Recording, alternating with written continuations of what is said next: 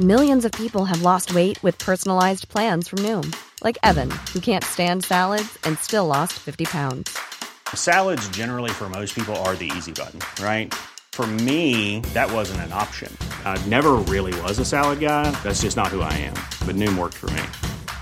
Get your personalized plan today at Noom dot com.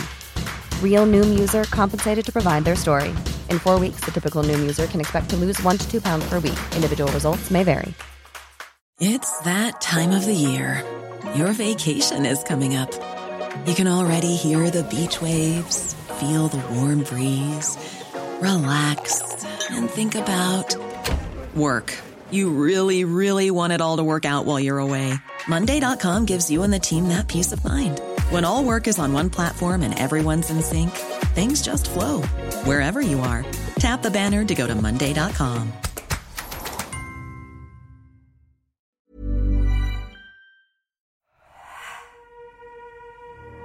Hello and welcome to the Roker Report podcast in association with Sunderland Community Soup Kitchen. My name's Rich Spade and I'm joined this afternoon for a bit of debrief after that uh, very disappointing end to the Fleetwood game by Bomber. How are you this afternoon, mate? Mm, yeah, good evening, good afternoon, Rich. Uh, I think I'm probably feeling the same as, as you are right now. Um, and I think we were both feeling very, very differently about fifteen, twenty minutes ago. Yeah, pissed off. Um, yeah. Yeah. I think I think they might have to put a little E next to this podcast uh, for explicit explicit content, because I'm not fucking holding back. That that was um, very disappointing. I mean, mm. Jesus, last minute, obviously, they get a pen. Looks like one of the softest pens you'll ever yes. see given. What was your What was your opinion? I mean, I thought it was on the on the penalty or just the, yeah the, yeah on the pen. Yeah, I, I don't think it was a penalty, mate. I mean. I know I'm looking th- through uh, Sunderland red and white tinted glasses, but I do on, on things like penalty decisions, I try and remain as objective as I can. And I've seen the replay, uh, you know, a dozen times, and I can't see that there's a foul there. Um, you know, there's people saying that Bailey Wright's grabbing his shirt. It, it's it's difficult to to say. I mean, I feel the ref's just trying to make amends for giving yeah. us what he thought was a soft penalty. You know, I think ninety-nine times out of one hundred, a referee, a competent referee, doesn't give that. Um, so he's obviously feeling some sort of guilt somewhere. Absolutely. Because um, I certainly didn't see the foul. I mean, I did write down, was he pulling him back? Because that is the only thing that he could have given it for. Mm. Maybe, you know, maybe he was a bit close. Maybe he even fucking had an arm round him. But you see that a thousand times during a game. Yeah. yeah. Um, and in terms of equalising it up, I mean... Earlier in the half, obviously, we got um, our second goal through um, Luke O'Neill being pulled back at the far post, which was clearly a foul. Now, mm.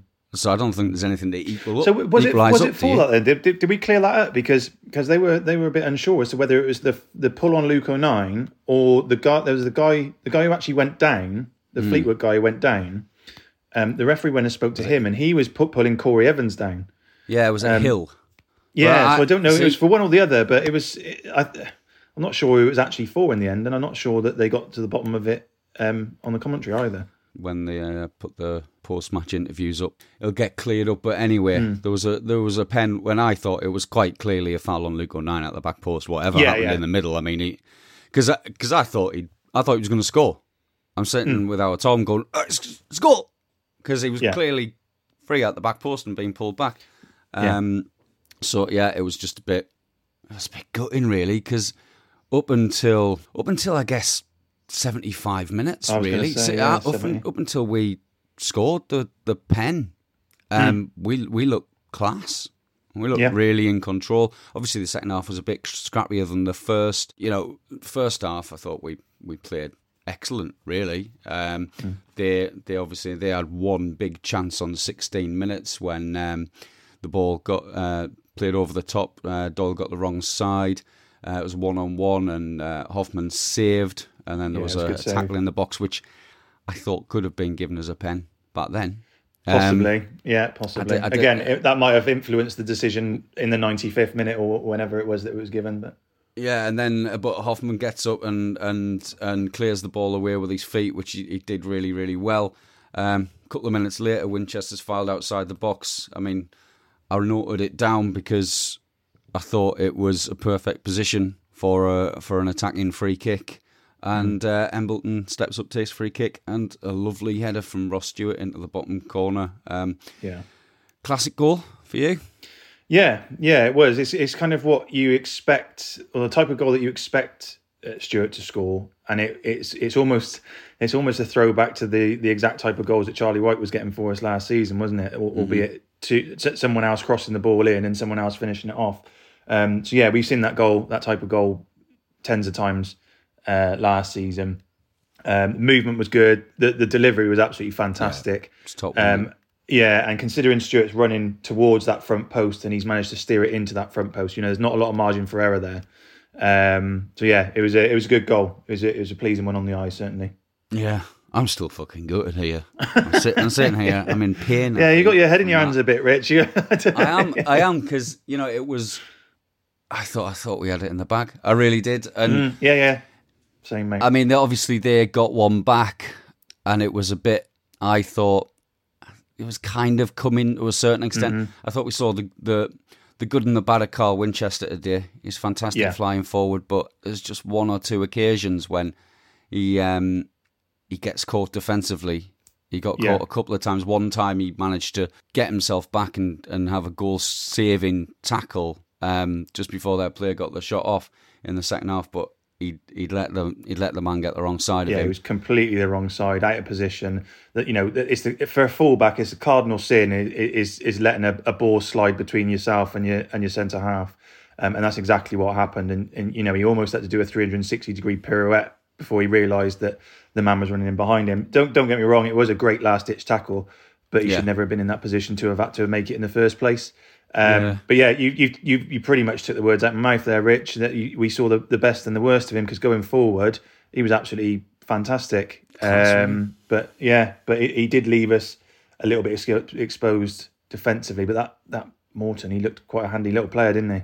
He did, he did. I mean, he was tricky. Obviously, he had a couple of little uh, jinking runs into the box as well. But all, overall, I thought they were shite. I thought mm. they weren't very good. And that's why I'm so gutted. You know, if it had been an even game where they yeah. had showed some real promise and we'd been kind of under the cosh, even when they were putting pressure on us, I didn't think we looked uncomfortable. And that's why yeah. it's so gutting to have it take. It does feel like especially at two nil as well, isn't it? Yeah. It just feels like yeah. it's been robbed. I mean, obviously we shouldn't have let them back into the game. And, no. I mean, I know I've been saying it in print and on, on our... Um, little thing on Twitter that we did last night, the Twitter Spaces, about the choice of putting Bailey Wright in um, and, and what it meant for not being able to bring Bailey Wright on in the last ten yeah. minutes. Um, maybe he was just tiring at that point. It's the Possibly. first... Possibly, he's not played a lot, has he? So. Yeah, it's the longest he's, he's been on the pitch in, in the first team for, for a little while. I thought Fred Alves came on and looked really comfortable. Mm-hmm. Won a couple of good headers. Yeah, at the back post he got he got one, didn't he? But I'm just absolutely gutted, to yeah, be honest. It's difficult, it's difficult to talk about this close to, from full time, isn't it? Because it, it, it, it's just so dejecting because, uh, you know, I was hoping to come and speak to you and, and you know, talk about another win, a comfortable two nil, and then it was two one. I was like, okay, well, we're still going to win. At no point did I think that we, I was, I was going to be coming on here talking about us throwing away a two nil lead and, nah. and ending up drawing the game. Um, so, yeah, well, I've... But bright sides, it's another point. We're still mm-hmm. in the automatics. We're level on points with Wigan. Same same kind of form. I think we've won all our games apart from drawing one and losing one, just like mm-hmm. they have. Uh, they beat Accrington four one away today. So it's obviously coming together a little bit for, for Wigan, who we've uh, we've got coming up on Tuesday in the in the cup as well, haven't we? So yeah. Um, that's going to be an interesting game. I mean, a couple of other things. Obviously, we've got a, a bigger pod coming up tomorrow, but a couple of other things. Um, Embleton coming off for Broadhead. I thought Broadhead looked lively-ish, but yeah, he looked. Um, he looked. He got put himself about, didn't he? Without necessarily doing mm-hmm. anything spectacular. He, there was a lot of um, what's the word? There was a lot of endeavour there. There was a lot of work rate, um, but we, I don't think we saw enough of him, uh, and certainly not what he's probably capable of.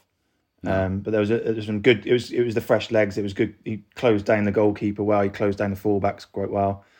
I don't know if you saw anything different, but I didn't see an awful lot of him going forward. Um, No, I think the fact that we conceded a goal kind of put the scuppers mm. on on um, Broadhead having a, a real influence on the game, because I think if we'd still been at two nil, we probably would have been putting pressure on them, you know. Mm. So I think it it, it could put kibosh a little bit on, on him getting a, a a good run out. It was it was more like he was having to be a, a bit of a target man at times. He's yeah. neat on the ball. Um, yeah, but overall, just shite, really. um Yeah. It would have been lovely to be raving about it. It would have been lovely yeah. to be like, you know, we're, we've gone and, and broken that uh, hoodoo uh, at Highbury, uh, Highbury mm. Stadium. Um, that was the I thing. Thought, we we used up our quota of positivity last night, Rich, on Twitter. So that's it. That's it. Yeah. We used up most of our talking points as well. yeah, yeah. So um, we'll not keep the listeners. We'll uh, we'll we'll um, go and drown our sorrows, I think, mm-hmm. and um, we'll uh, rejoin this conversation again tomorrow in the uh, Roker Report main pod. Do look out for that. Also look out for the uh, Lasses pod on um, Monday evening from eight till nine. Hopefully we're going to get a guest from Lewis, um, who Sunderland ladies are playing at the Stadium of Light uh, again next next Sunday. But yeah, just fucking gutting, isn't it? Fucking hell. Fucking hell. Fucking Sunderland. I was going to say, one thing I was going to say was uh, we've got a new typical Sunderland, which is kind of winning two one, but unfortunately, no. No, that's that's good. You've got to save cheated, that for another week, mate. Cheated from us at the last. Yeah. Anyway, so thanks for listening, everyone. And yeah, cheers for joining us, Bomber. And uh, no yeah, worries, we'll mate. See you all soon. Ta-ra.